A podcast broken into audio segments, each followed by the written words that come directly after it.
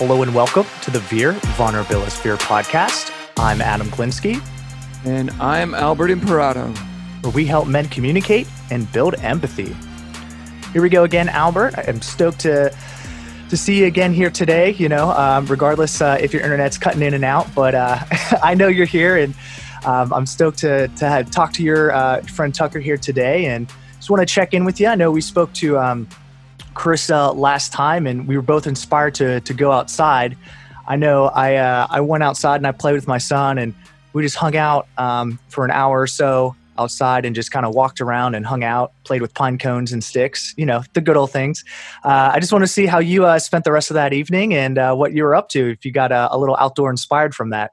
Yeah, I, I was gonna do something a little bit more dramatic. I mean, we were talking to somebody who like slides down a hill on a ninety at ninety miles per hour uh, on a sled, but uh, that that um, I could not c- come up with anything comparably exciting.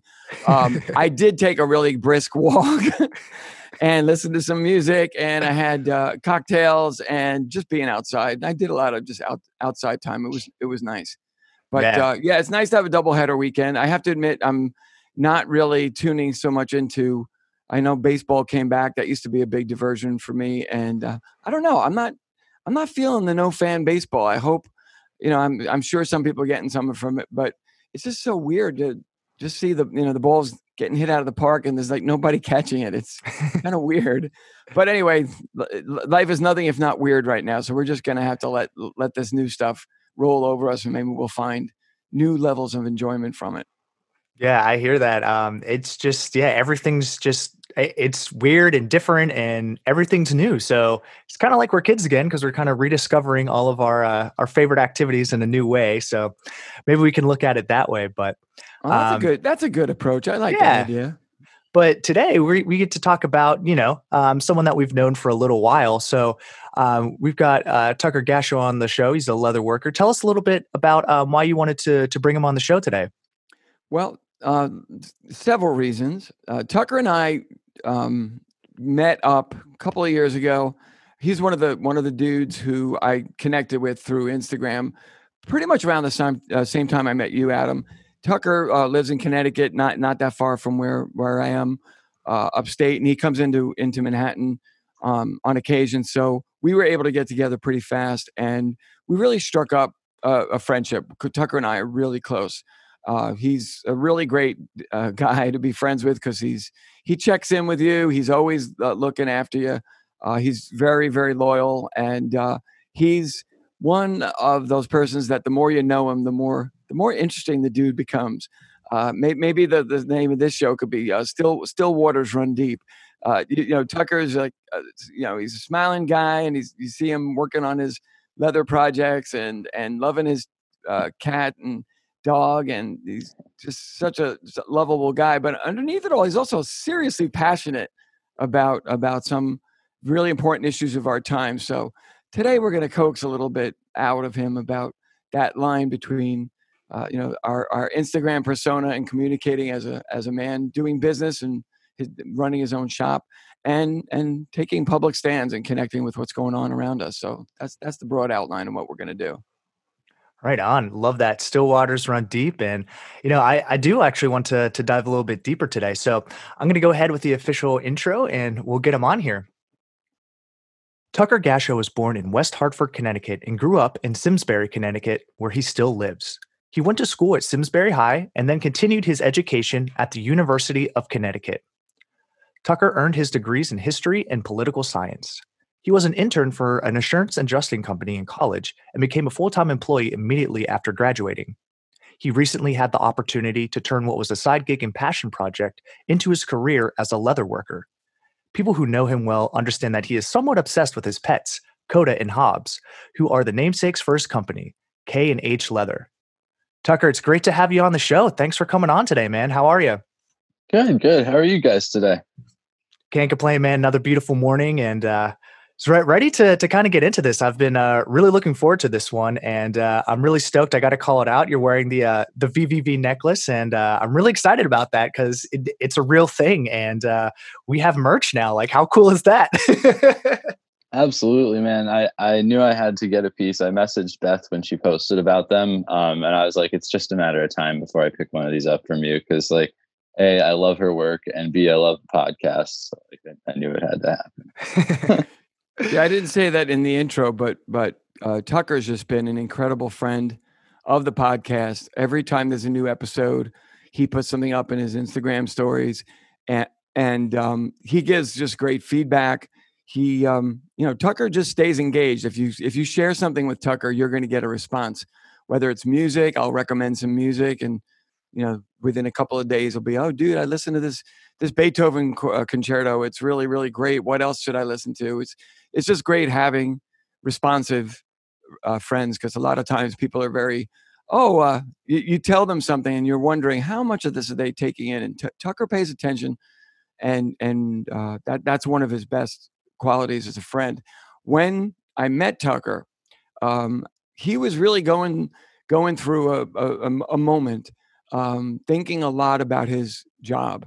He was uh, uh doing doing insurance adjusting, and it, it, became a big topic of conversation um, as we got to know each other.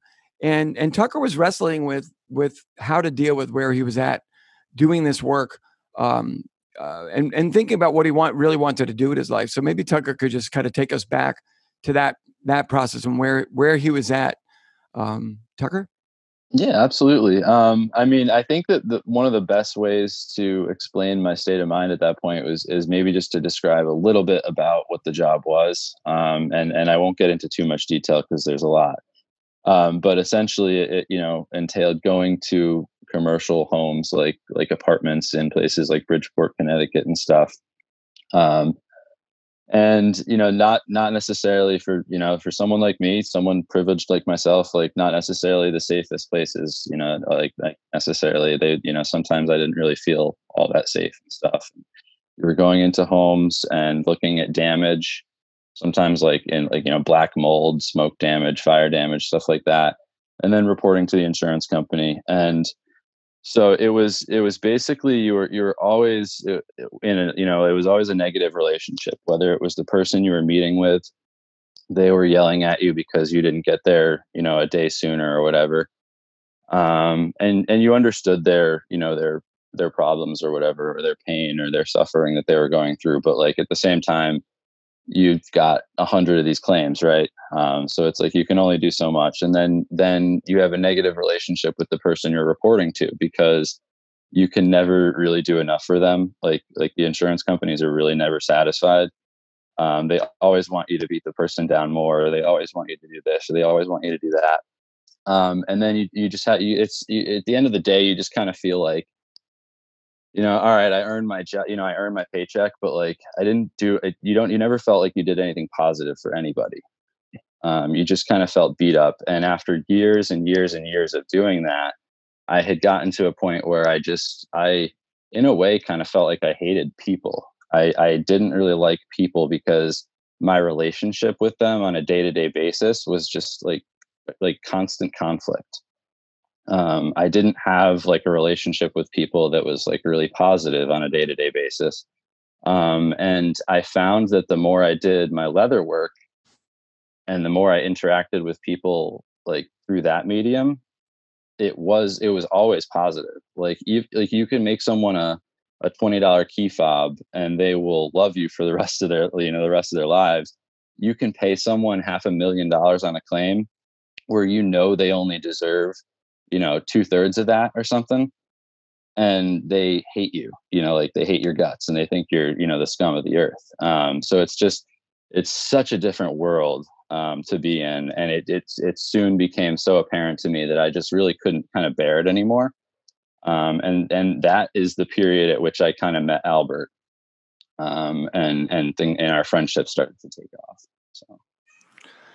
Yeah you said um this you know one phrase that i hear a lot at work and that is i hate people and you know kind of working in customer service and tech support um, you know i i get to deal with a lot of uh, negative interactions too you know damage mm-hmm. loss you know things aren't working right um, a lot of the times you know i do get to turn that negative into a positive and that's something that i i really enjoy but man you know behind the curtains and you know backstage is just uh that that's that phrase is is thrown a, around a lot and you can see like you know a lot of the the turnovers because of the relationships with people and um what you said is i never really thought about it as like kind of like a plus minus um you know situation there where it's like if you're taking so many negatives and so many minuses like you know you definitely have to throw a couple you know positives in that column and thankfully like my Mhm. coworkers my management team like you know every, everyone who is like a, a staying at that store like really just kind of understands that that's not like the the main purpose of the job is to like yeah it's deal with people and their problems but um there's there's a lot more than going on for that. So with the the leatherworks like um did that kind of like turn around your perspective of people and like your relationships? Um because that that seems tough man. I know when people are going through that they've had a rough day. They just got screamed at for 30 minutes or you know they had to get escalated to a manager. Someone's just cursing them out. Like it, it's tough man. Some people are brutal out there. So you know what was kind of like the the relationship change? It definite it definitely changed things, but also, you know, like like it's it's hard to say, you know, what had more of an effect. Like Al- Albert and and my friends that I've I've met through Instagram and through leatherwork and stuff, and and some friends th- from the past that I've reconnected with as a result of kind of like a change perspective. Um, they've had a major effect as well. Um, so like it, you know, it's not really necessarily just the leatherwork. It's like Instagram and you know, sort of a change in perspective has allowed me to reconnect with people, and they've continued to kind of feed the fire to some extent. Um, I but it's definitely changed my mind. I mean, like I don't I don't wake up in the morning anymore just kind of being like, oh my god, you know, I can't stand people. I don't want to talk to anyone. Like you know, I it would kind of be like I would sit there in the morning and I would look at my phone and I'd be like, when's this thing gonna ring? And I would just be like, I really don't want this thing to ring. Like and and you know now i i love my interactions with people. Like when someone messages me about like getting a wallet or something and they want to talk about the different options like i get so excited for that. Like it's you know it's it's wonderful. Um and this this this job comes with its own stresses and and its own problems um but they're infinitely more preferable to what i was dealing with as as an adjuster Tucker, I, I I have to say I really relate to that that idea of how what's that balance between negativity and positivity that you get through work mhm, because I absolutely love my work. I've been a music promoter for 30 almost 35 years now and it is absolutely work that suits me. Um, it makes me happy. But during the COVID era, um, you know, we we have serious problems in the performing arts. Um, there's uh, enormous challenges. Uh, Most of the concerts just have just been canceled for you know until Christmas, until New Year's, um, and it's amazing. I'm doing the same work, but now the amount of negativity that I have to contend with is much higher. I'm dealing with people who have money uh, issues, institutions that normally had no issues at all. Have you know they're they're having problems paying bills. They're laying people off. People are calling me saying they lost their jobs. Suddenly, a, a, job that was pretty much pretty upbeat. Maybe 9/11 was the only time where we really had a really downtime in the whole time I've been doing this uh, work. Um, lately there's been a lot of negativity and i feel the same way as you i, I kind of was relating as you were telling the story in the morning um, i'm checking my emails and there's more of a chance of me getting an upsetting email from someone who says oh my tour was canceled i can't come to america carnegie hall just told me i'm not performing so i really i really related to that but i want to i want to go back to that decision making because i think a lot of people who li- are listening they have their dreams about what they really want to do with their life and i just want to go back to where you were at the fear level and the thinking and when that moment when you said i am going to do this because i, I left a corporate job to start my own company so i was really relating when you were telling me about your thinking about leaving um, and I, i'm just curious if, if you still have a super strong memory of what that was like that moment No, definitely. I mean, like my heart races kind of just thinking about it, to be honest. Um, because it, it was it was a terrifying decision. Um, I, I I try to be pretty self aware though, and and one of the things I like to mention at at at the outset when talking about this is that like I I know I'm a very privileged person, um, and I've I've grown up in a very nice area, and I've grown up with a family that has been able to help me out and you know in times of need. Um, and that's that's one of the things that i think that allowed me to kind of make the final jump to do this is that i knew that you know like if if this all goes to you know i don't, I don't really want to swear on here so if, if this all fails um, you know the my i know i have a family that will help me through the tough times until i can get you know my job back or until i can get you know something else going. Um, so I, I try not to go out there and say like you know hey follow your dreams just quit your job become an artist because like a lot a lot of people do real you know realistically fail. A lot of small businesses do fail. We know the statistics like you know I, I don't know what the percentage is but like when I got into this, you know, I had a conversation with my father and, you know, I came to the reality that like the likelihood is that you won't succeed, you know, um, and, and that's something that you really have to confront and you have to be willing to accept that before you do that. And I, I, I got to a point where I was like, you know what, whether or not it works, I need to do this. Like, this is something that like, me as a person like has to do has to fulfill otherwise like i'll never be satisfied um and and that was kind of you know and it was also i'll also say it was definitely a day where um i had recently been in a car accident at, at work. I didn't get hurt um, nobody got hurt but like i had told my boss about it and he did not care at all. All he cared about was like, did I get to the claim afterwards or not? And if I didn't, when was I going to go see it next? And like, so I had, I had kind of thought about that for a couple days, you know, his response to that. And one morning I just woke up and I was like, you know what? No, that's like unacceptable. Like you don't treat human beings like that. And like, I'm done. And I, I actually emailed him and then um, I just said like, you know, I'm, I'm done with this. And if anybody wants to speak to me about it, it needs to be an HR representative. oh, shut that down, man. Yeah, because because he just was, you know, he he was one of those managers who just you weren't a person to him. You were an employee. You were, you know, a means of him getting the job done, and that's all that he cared about. And if you know, if you were out of the picture, someone else would would take your place.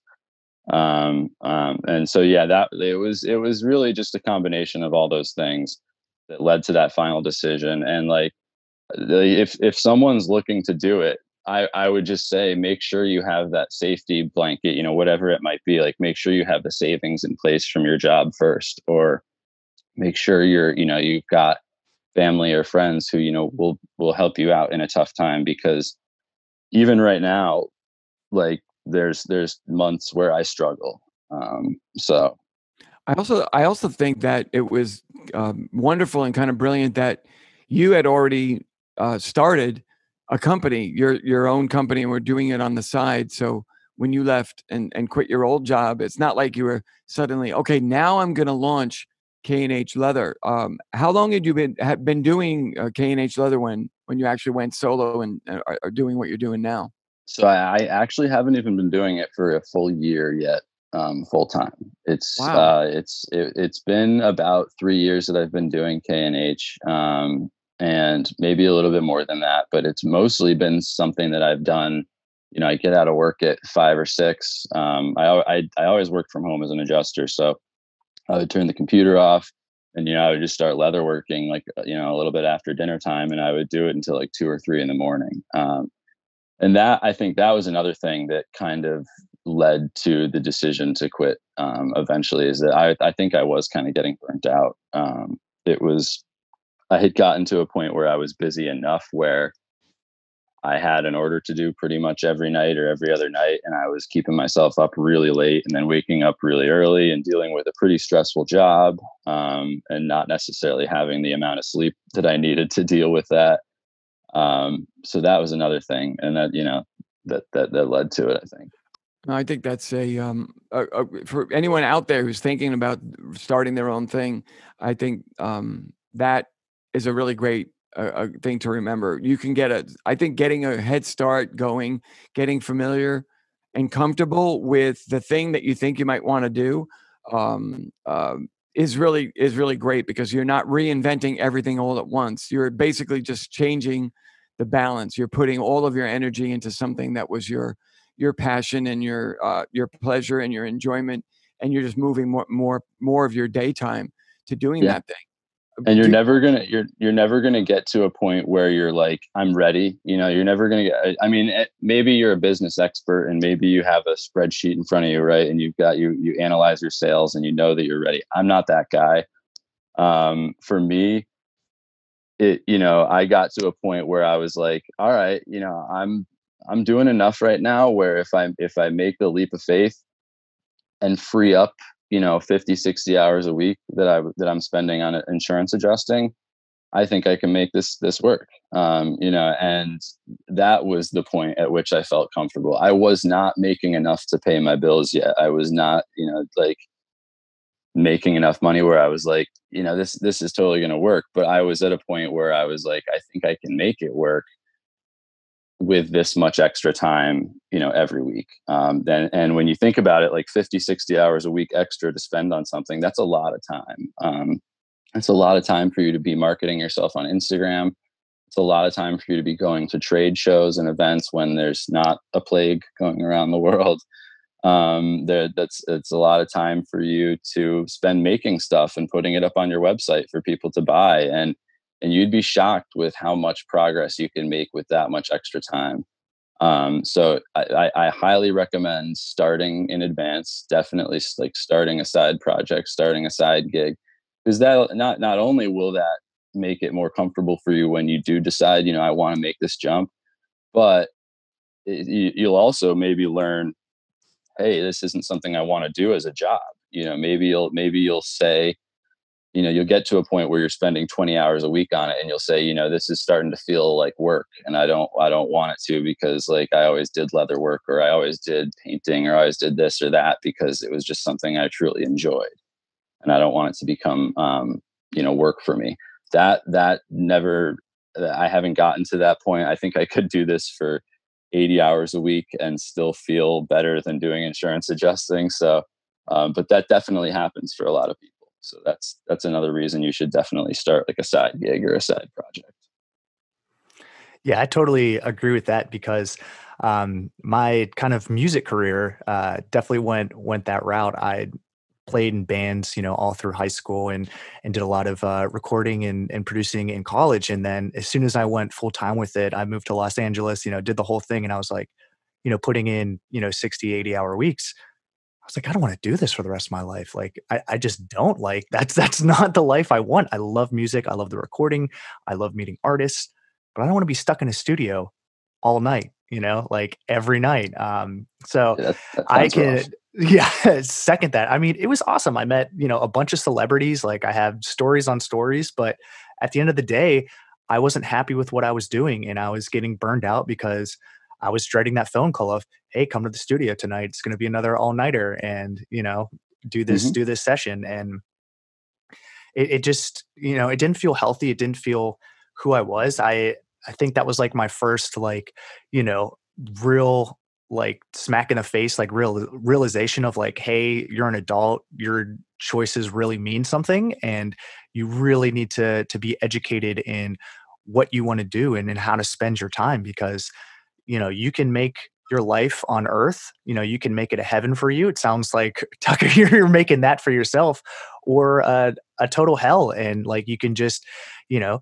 hate people hate hate hate your own phone like hate your life and you know that really sucks and um you know you said what two years? You completely turned around your life from dreading a phone call to enjoying just everything. I mean you, Yeah. you have total freedom like how does that feel man? Like when you're kind of like on your own Um, I mean, it's still definitely scary on a day-to-day basis. Like, there's things that I try not to think about. You know, I just kind of like, like ignore them. Um, like, like for instance, um, I'm still waiting on some information from my previous company, so I, I filed an extension with my taxes, and I was I was very happy to file an extension because that means I can now just put that off and out of sight, out of mind for the next however many months. Um, but it feels it feels fantastic. I mean, I like I really do like enjoy my interactions with human beings. Um, like 99% of them nowadays, except for, you know, like the occasional crazy person that you talk to on, on social media. Right. Um, but I, I really do like look forward to speaking to people. Um, I look forward to social interactions. Um, one thing that I hated about my previous job was marketing. Um, I despised marketing because I didn't care about the product that I was selling to people. You know, I like I didn't care about insurance adjusting. Like who who really cares about insurance adjusting? And so the the people that market it come off as very fake because you know they don't really care. They're like um, and so I, I, I always kind of disrespected the position and I never really thought anything about it and I, I couldn't stand doing it. And now I love it because like now when I'm marketing, it, I'm not actually marketing. I'm just talking about something I truly love to do. I'm talking about something that's really a passion for me that like I really want to make succeed. Um, and it's honestly, it's just natural now. It's not, it's not marketing. It's just talking about what's important to me. Um, and so I think that's another like awesome benefit of to some extent caring about what you do um, and like not no not everyone is going to be able to go out there and like find a job for themselves that they wake up every single morning and like they're like yes like i'm so excited to get to work right like that that is something that again i recognize like i'm very privileged to have been able to have done um, but I think that it's important that like if you're one of those people that's like waking up every day and you're just like I hate people, like I like all my interactions with people suck, like I can't stand my job, you know, I'm miserable. Like really think about that and like really think about the fact that like how many hours you're going to spend over the next however many years you're hopefully going to be alive like you're going to spend at your you know at your job or whatever and like is that really what you want your life to be um and and I, I think you're going to have to come to the realization that no, it isn't. And if that's the case and you come to that realization, you've got to do something about it. You really have to, whatever it is, like you've got to make a change. Um, and if you do, you'll, you'll be a better person for it. You'll be a happier person. You'll love the people around you more. You'll make them better people. Um, so it's, it's really just, there's no question about it. Um, if you're miserable at work, if you're miserable every day, you got to do something. And that, of course, applies to virtually all the other aspects of your life, whether it's um, you know relationships that you're in, whether it's um, you know any personal endeavors that you that you undertake, to to really be mindful of what the what the result is and what the feeling you get from the life that you lead. You may be doing lots in any given day uh, that actually is not nurturing you and not bringing you a lot of joy, and it's easy to get. A friend of mine uh, often uses that phrase. You know, the difference between being in a rut and being in a groove. You know, you, there, there's a there's a desire to to have a life that's that feels good to you. That's what we should desire. And unfortunately, we make little compromises and we sort of get beaten down a little bit. And before we know it, a fair amount of our day is a lot of shit that we really actually don't want to do. So I take my hat off to you. I totally relate so much to that decision making um, that big decision that you need to make. And it's a really uh, uplifting moment in your life to realize that you have the courage to make the change, but also be really uh, realistic that life doesn't suddenly become all candy and and fun and carnivals. I mean, you still have there's other issues that come in. You have to you still have to you know manage your business and and uh, pay your bills, etc. Um, you and you and I went along. Uh, if we're going to follow the the little narrative of our friendship, we got together we hung around a lot. We we organized our little group of denim dudes, and uh, uh, we we built a real network of friendship. We have a really tight group. Even during during COVID, we do our virtual hangs with our with our folks, and that that that core of friendship has been so in, incredibly important to all of us. We've we've really gotten a lot from it. But but something happened earlier in this year. Um, that really was kind of a big moment for you. Uh, your your first big test as a businessman. I remember you calling me up one morning and you were like, "Dude, you got a couple of minutes?" And you had seen a couple of things online about about uh, uh, George Floyd, Black Lives Matter, and you were starting to really get very, very nervous and agitated about this pressure you were feeling. Um, you, I, I don't want to I'll have you tell it in your own words, but you were you wanted to say something, but you were afraid to say something. Go set that up yeah. for us a little bit. Um, so like to to try and set that up, I, I when I was younger, I was very politically minded. I was very like I was kind of like like the counterculture guy, right? Like um you know, if the government said something, I didn't believe it, and I did my own research and looked into it, and like you know, I, I, um, I was uh, because I was kind of a rebel and a punk. I was always kind of against the police, and you know, I like just kind of always rebellious and always I always questioned things and always looked into things and stuff. And and I think I annoyed a lot of people. Um, like I, I, annoyed a lot of friends and a lot of family because I was always talking about like whatever you know hot topic I was currently researching or currently looking into. And um, well, you know, I, I would post on Facebook and I would do stuff like that, and people would get annoyed with me, and they would just be like, "Hey, man, like, you know, they they, they just wanted to talk about sports, so they just wanted to talk about things that didn't make them feel uncomfortable or whatever." And um, I in college, I think I got had gotten to a point where I was basically, you know, to an extent, like bullied so much by people that, that didn't want to hear what I wanted to talk about that I avoided anything that could be perceived as remotely controversial. Right? There's that that word.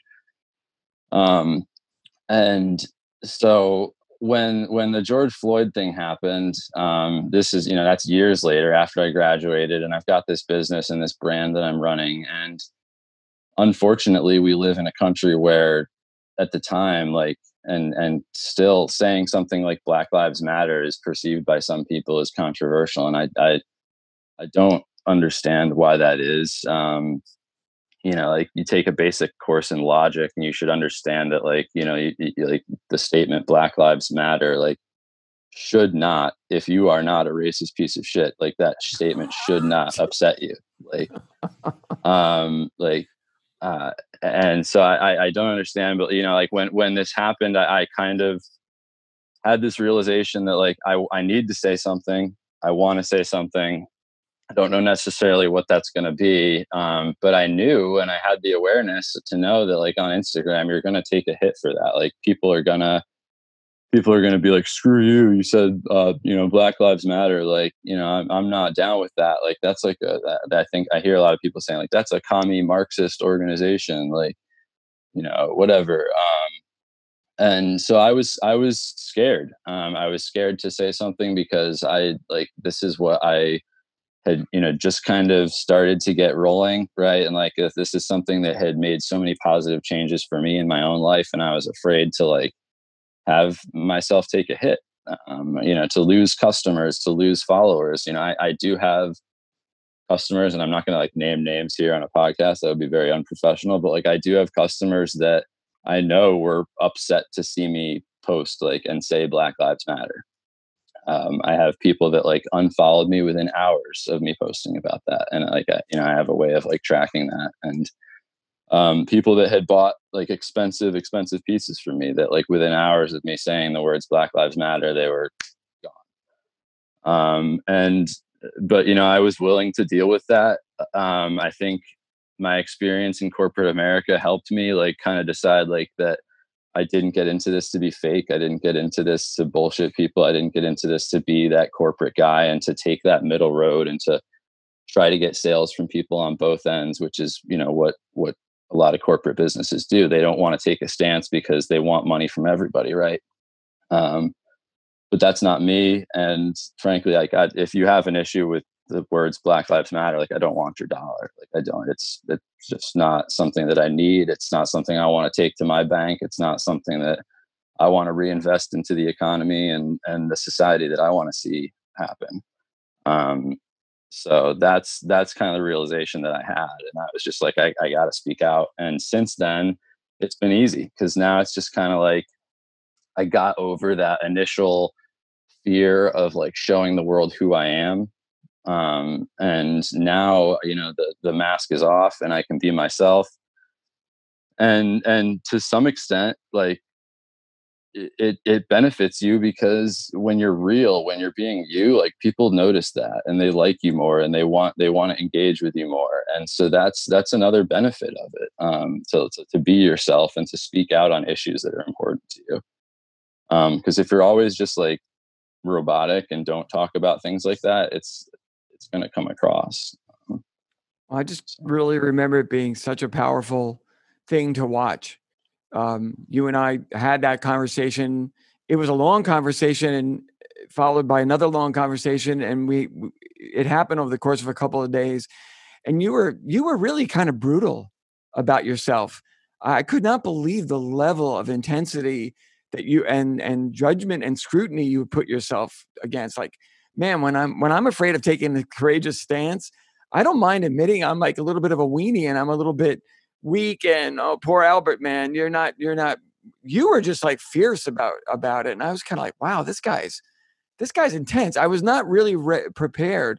You kept calling yourself like, oh, I'm being I'm I'm a coward. I'm a coward. And I'm like, dude, you started a business and you're nervous. And I mean, the, the word coward's a really strong word, but I just love how after all that that that back and forth and agonizing and everything that you said to me, when you came out and just posted it, man, you just were like kapow. It was like, okay, now the, it was like watching you just bloom and and open up, and then suddenly you're selling things and making donations, and you became like this activist. Your your account became sort of this raise money for this cause and do this and buy that. And I was really impressed with how fast you channeled that new energy towards doing something so significant. You were like you were really active. You are yeah. active. I'm I'm trying to stay active. I like I I um you know I kind of got to put my my money where my mouth is, right? And like I I believe in all these things, and so like I I don't see why K and H shouldn't contribute to, to, to all these causes that I believe in. Um, and so, you know, at, at the moment, um, like I, I don't want, like, I don't want anyone listening to sound like to be sitting there thinking like, oh, he's profiting off of, you know, like current events or anything like that. That is absolutely not how I looked at it. Um, I guess I just kind of thought like, how can, how can I contribute to this? I'm not someone who has, you know, money laying around where I can just, you know, make donations from my own you know bank account um, you know i'm not necessarily someone I, I live by myself i've got a lot of pets and so I, I know this sounds super privileged of me but i'm not someone who necessarily wants to go out and protest and get arrested and stuff. Like i, I you know i worry like who would take care of my animals. I worry you know i know i worry about stuff like that. So like um i i figured that like my way of contributing would be to try to make my business you know like support these causes on a regular basis not just for a week not just for a month but like as you know as long as i can possibly make it happen. Um, and and i'm going to continue to try to do that so well i you know i'm incredibly fond of you you're like a brother to me um, we have a very special very very special bond but when i saw you in that mode when i saw that courage flare up in you the, i had like real serious like pride. I was like, my, I, I knew there was the, that I had chosen a really good friend, a really solid human being to be a friend. And when I watched that, you got me to donate some money that I hadn't planned on donating, so I credit you for that. Um, I, I really, I, I'm really proud of you for doing that. I think it's the the hardest thing to do um, to take that courageous moment where you know it's very easy in our society to just kind of hide, just no one will notice like no one's really going to know what you're doing and but when you step out and take a position and get active um, you know that, that's going to have resonance uh, neil barrett our, our friend from standard and strange been very active with um, you know with with the, the marketing and talking a lot about social causes and you know i was thinking of you guys yesterday because cnn had a, a really intense uh, story on um, uh, pr- uh, yesterday about the long term impact on businesses for taking political stands. And it, it, I'll have to find that link and send it to you. But they were talking about larger, larger brands. Uh, but um, you know, a lot, a lot of what they were talking about made me think of you. Uh, one, one other thing, and we don't have to talk about it, but maybe, maybe you want to talk about it. Is you also talked about just how you manage the intense feeling that you come across. Like you, I've always just seen you kind of calm and, you know ma- managing your energy in a really balanced way. But you know, every once in a while you'll say to me like, "Dude, I'm like, I'm so angry. I I have so much anger in me." Was that more uh, in the past when you were fighting with this job that was making you so miserable, or is it still something that you're facing in terms of, hey, our society is not doing what it should be doing, and it makes you kind of crazy? I mean, where where are you at with that and how are you, how are you dealing with that because it's something you talk about but man i i struggle with that like what you just said like is it is it left over from the job? Is it from society? Is it from this? Is it from that? I i, I struggle with that a lot. Um i don't i frankly i don't know. Um it you know like the feelings of anger that i that i get when i see you know like the the thing that i learned recently about the young girl that's been you know imprisoned because she didn't do her homework or, or whatever it was you know like when i when i see something like that like my instinct is to just literally want to uh, and you know i, I don't want to like you know, I'm not, want to promote violence or anything like that, but it just it makes me want to like strangle the judge that like did this to that girl. You know, like it it makes me want to like just look these people in the eyes and just be like, what the is wrong? You know, like what is wrong with you? Like like like who raised you and like what like what were you taught? and Like like like what has made you such a disgusting human being eh, but like and and perhaps that that that angry reaction that rage and, and that anger is is perhaps left over from years and years and years of interacting with people at that job. Um, i don't i don't really know um, but it you know whatever it's from um, I, I think the important thing is to focus on like what to do with it right like anger is an energy to some extent and you can harness it um, and you can use it to do a lot of things um, and as long as you make sure that those things are positive and that you're not causing harm to the community that you want to try to help um, you know, then then I, I, I think it's it's great. You know, if you're angry about something, um, but that that's something to make sure that you focus on, and that's something I've learned recently is not to like not don't be angry about something and then go out and bully the people that you perceive to be your enemy because you could make the situation even worse. You could turn a bully into you know a psychopath. Um, you you you know you could turn someone who's on the fence about something into you know a full on you know card carrying racist or you know you like um so you, you got to be careful about what you do with your anger yeah i want to i want to back that up uh quite a bit because mm-hmm. for me you know i've i've dealt with many emotions um you know anger is is definitely one of them and i think as men um you know we all kind of have that you know a relationship to anger you know the men and anger kind of have gone together for quite some time um, and through kind of my studies and education i've learned that you know you don't have to really identify identify yourself with those emotions. You don't have to have a personal relationship with your anger and you don't have to let it do all the talking by being able to to recognize that hey um, the situation is is causing anger or hey you know i'm, I'm feeling my uh, face kind of heat up a little bit and i i notice that i'm clenching my hands and my teeth and i'm feeling very tense. What about the situation is is causing me this? or you know what about um, you know what am i feeling I- inside internally that is showing signs of anger or rage or unhappiness? and being able to kind of look inward and be like what about this situation? What about that uh, news article or what about this social media post is kind of triggering those behaviors? And believe me, I am right beside you whenever I, my uh, first initial reaction to all this stuff is like, yo, are, are we about to go to war? Like, who am I about to get? Like, I, I yeah. just want to beat up all these people, like anyone who's, you know, yep. yeah. the, what really got me, because in my state was, in Harrisburg, the All Lives Matter people were blocking access to a hospital. And I was like, yeah. let me drop a bomb on these people. Like, what yeah. what are they doing? But then I realized, you know, hey, I'm angry at this situation. I'm upset. I find what what these people are doing are absolutely deplorable. But me starting, you know, instigating it or anything like that, because my, my buddy and I talk about this a lot because we're just you know, uh, Matt, I've, you know, talked about him so much, but we've, we're like, hey, like, you know, personally, we think Trump wants a war. There wants to be actual war.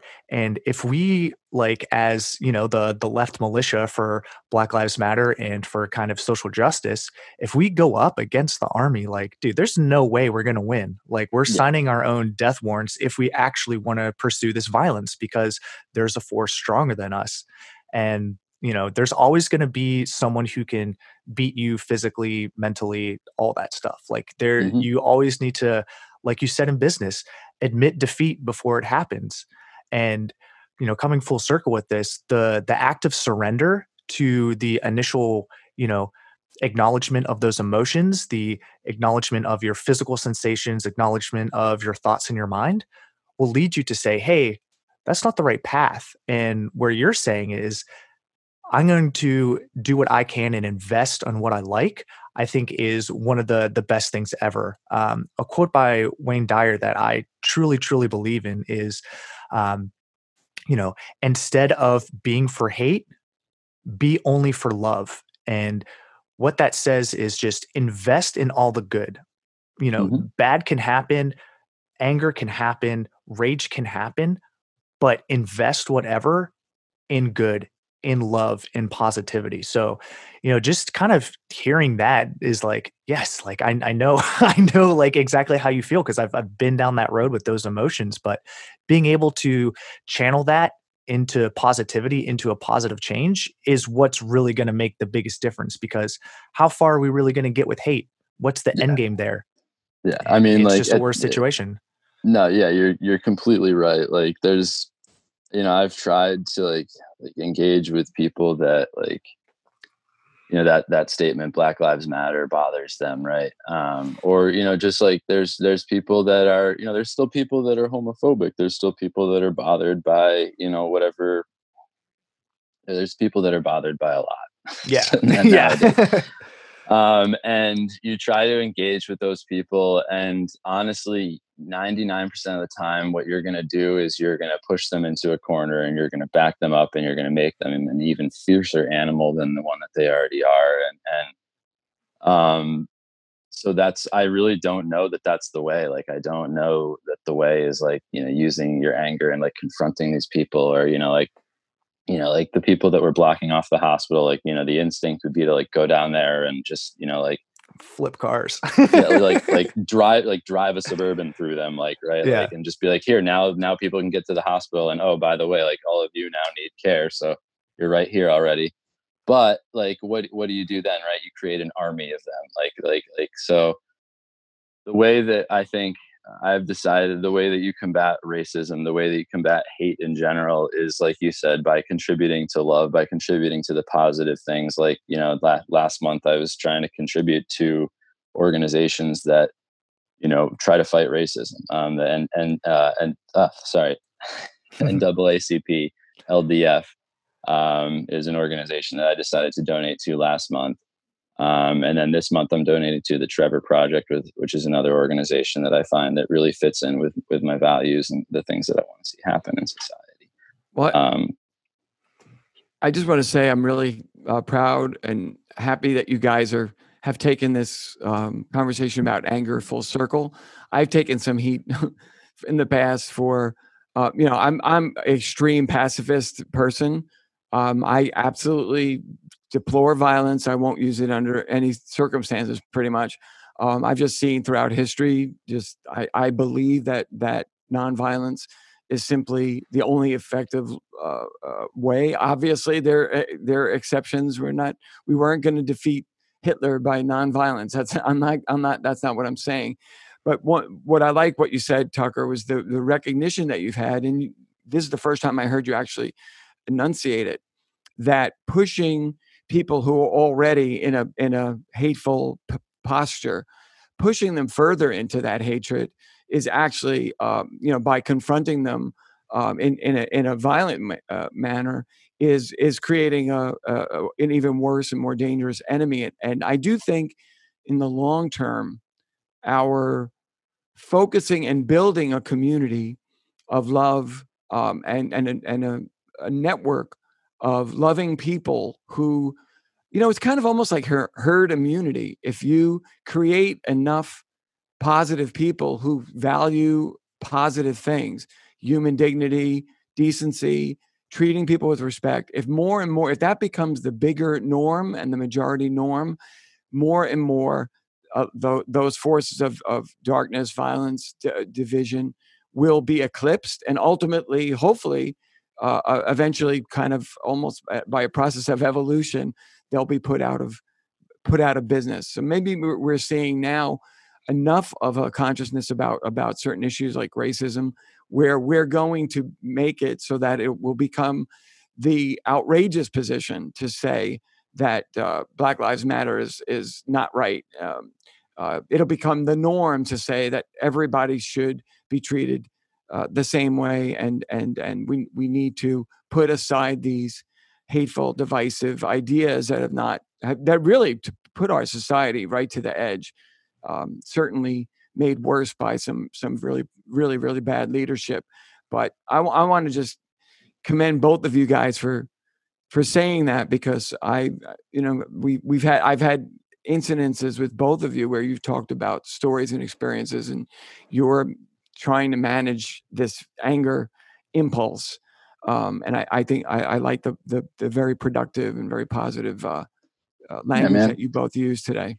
There's only, I mean, there's only like a few results to like being angry or, or being violent or being aggressive with someone, right? Like there's, you know, either eh, what you you kill each other, right? You you um, you hate each other forever, um, or or you know, you one of you wins and then the other one resents, you know, you for the rest of their lives or whatever. Like there's really no like positive outcome to it. And at the end of the day, like the goal is peace, right? Like eh, for every conflict, you know every aggressive conflict like the goal isn't to just continue to fight inevitably the goal is peace so like you know I, i'm i'll be realistic you know i'm not going to get off this this podcast today and like never feel angry again or never have that that like in you know that instinctual reaction of anger at first and and i i, I think it's healthy to some extent to have that reaction right but then take it in a positive uh, direction um, and like if you're going to respond to the person that's making you angry don't do it from a place of anger. Wait until you've calmed down. Wait until you can do it from a place of peace and from a place of really actually wanting progress as opposed to just wanting to tear them to pieces. Um, because, like, you know, if, if you take it in that direction, you're just going to continue the conflict. Um, and, uh, you know, we're never going to get anywhere. Yeah, totally. Um, there are a few things I kind of want to comment on, and that is uh, one is, you know, just never like you know we're not absolved from ever feeling anger again. Like i know i'm going to run into this. I know i'm going to run into anxiety. I know i'm going to run into sadness. I know i'm going to run into unfulfillment um, in my life. And one phrase that's really really helped me is this is okay. It's okay to feel this way. It's you know we are wired our, our brain in evolution was made to feel emotions. Like if we hear a big thud off in the distance we're you know, we're a little bit startled. We're like, okay, hey, what's that? But that's because that was, you know, hard for us before. Now that, you know, we have a, a better society, we're we're all kind of uh, you know, really trying to condition ourselves in, in a new way. But the progress needs to happen with the acceptance and being saying, hey, you know what, I'm okay with with feeling this right now. And then, like you said, is this the time and place to express that emotion? Is this the time and place to act on these impulses? And whenever we can say, hey, you know what? Arguing with this this person isn't going to lead to to any fruitful conversation. It's not going to lead to to any peace. So we can say, hey, you know what? Um, I, I see your side of it. Thank you for telling me that.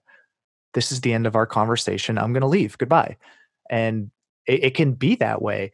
And you know, being okay with with some of the rougher parts in life you know sadness and and anger and you know for me anxiety is a, a big one on there um and just saying hey you know i'm in a situation my, my heart's racing and you know my blood's pumping this is okay. What should i do with it?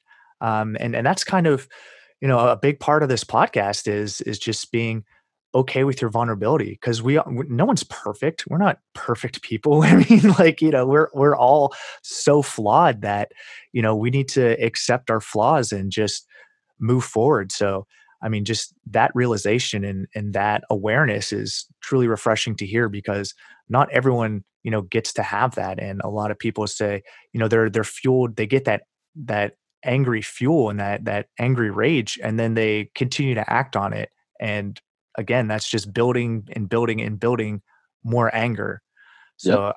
I and to to add to what you just said, Adam, I'm sorry I, to to keep it going. I I don't know if you guys are trying to like to get to wrap this up or anything, but um, to add to your point about being vulnerable, like if you're feeling those emotions, if you're feeling strong emotions, um, and this kind of brings it back to the original, like back when I was an insurance adjuster and back when I was like feeling like I can't stand people and stuff like that.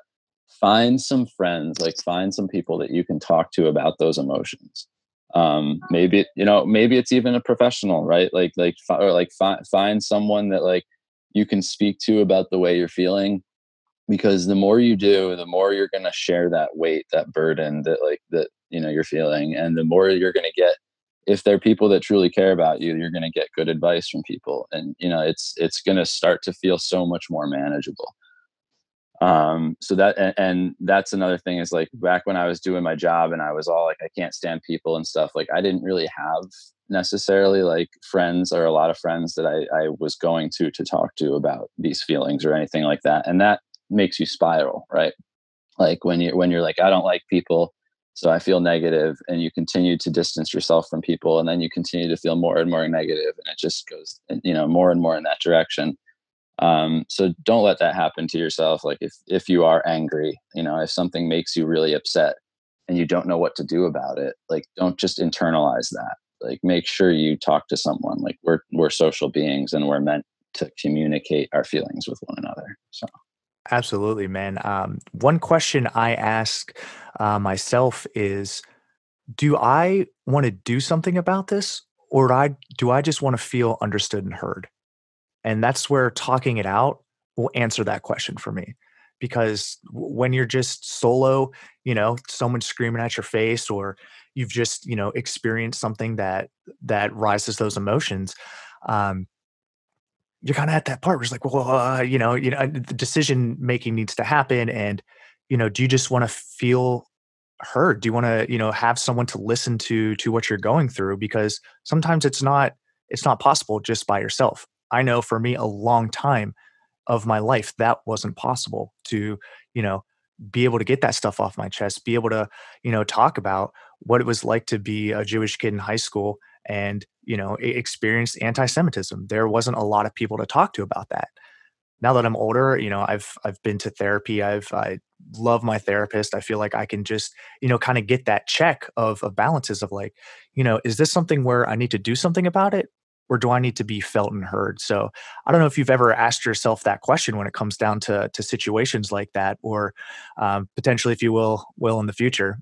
No, definitely. Like I, I definitely like how you put it like that because, um, you know how earlier I was talking about how it's good to do like a side gig first to see if it's something you actually want to turn yeah. into a mm-hmm. full time job, right? Like to some extent you can apply that same concept to what you're saying right now. Like it's good to talk to people about your anger. It's good to talk to people about what's upsetting you because like if you're miserable at work and you're just internalizing that constantly and you never talk to anyone about it if you start to make it like a regular part of your day to communicate your feelings with people and like vent about that and talk about that and and maybe make a plan for how to change it like maybe that's all you need, right? Like maybe you don't need to quit your job. Maybe you don't need to become a leather worker. Maybe you just need to start to change how you communicate about your feelings with people and just start to try to be more of a social being or whatever. Um, and, and so, yeah, no, I, I completely agree with you. Like, uh, like, like talk to people and maybe that's all you need, right? Like, or if you find that talking to people still hasn't like, you know, doused that fire, right? Then you know you need to act on it then you know that you you know it's not just talking that's going to help you it's it's action that's going to you know help you get to where you need to be. Love it man. I know uh, we kind of cut albert off a, a, little bit before so albert you you were saying something? No i i think that you've come up with some really great ways to to round out the show. I mean i always want to keep going but at the same time i feel like an hour is about right. Yeah. Um and obviously tucker you're going to come back in the future um, and talk with us again. I will just say, I'm just, you know, when we started the podcast, I remember saying, Hey, Tucker, we'll have to have you on the show one day. And you were kind of like, I don't think so, dude. You were really like, and, and, and it turned out you absolutely like, you nailed it. You were so articulate and, and eloquent, and you said some beautiful things. I got all kinds of all kinds of notes that I wrote, but the new title for this episode then has to be "The Goal Is Peace." All right. I like it. I like it. And and just to say, I never I, I never was like, screw that. I don't want to come on your podcast. I just I just kind of assumed that like I mean, geez, man, you've had some some amazing people on here and, and like it's it's very humbling to think that I would be considered worthy of of joining that those ranks. Um so I you know I, that's really it. I just it came from a place of humbleness. I was just kind of like, no one wants to hear what this, you know, Joe Schmo from Simsbury, Connecticut has to say about you know anything. Well, if there's anything we've learned from doing the show, not to denigrate your your beautifulness and greatness, is that everybody's story has value. That's really the yep. whole purpose, and what yep. we're what we're really trying to underline. Every one of us has uh, something to share. Every one of us has something to teach other people, and the, just the act of communication in itself is is a is, is a great an important thing. Um, anyway, the goal is peace. So thanks for that one. That's going to get me through this week. Any uh, closing thoughts, uh, Adam? Anything else? Yeah, I just want to echo echo that again because uh, yeah, that's that's really what it's all about. the The goal is peace, and you know, the show's all about connecting the dots that weren't connected before because you know we just haven't had that communication. So Tucker, it's a, pleasure having you on the show, and uh, I truly wanted to, to get you back on here and continue this conversation. Any last uh, closing remarks here, bud? Oh, I, I just want to say thank you guys for having me on here, and to anybody that you know has, has stuck through it and listened to all this. I really appreciate all your time. So great, man. Well, hey, we also appreciate all the time too. So this has been another episode of the Veer Vulnerabilis Veer podcast. I'm Adam Glinsky. I'm Albert Imperato. And I'm Tucker Gasho. Thank you for listening.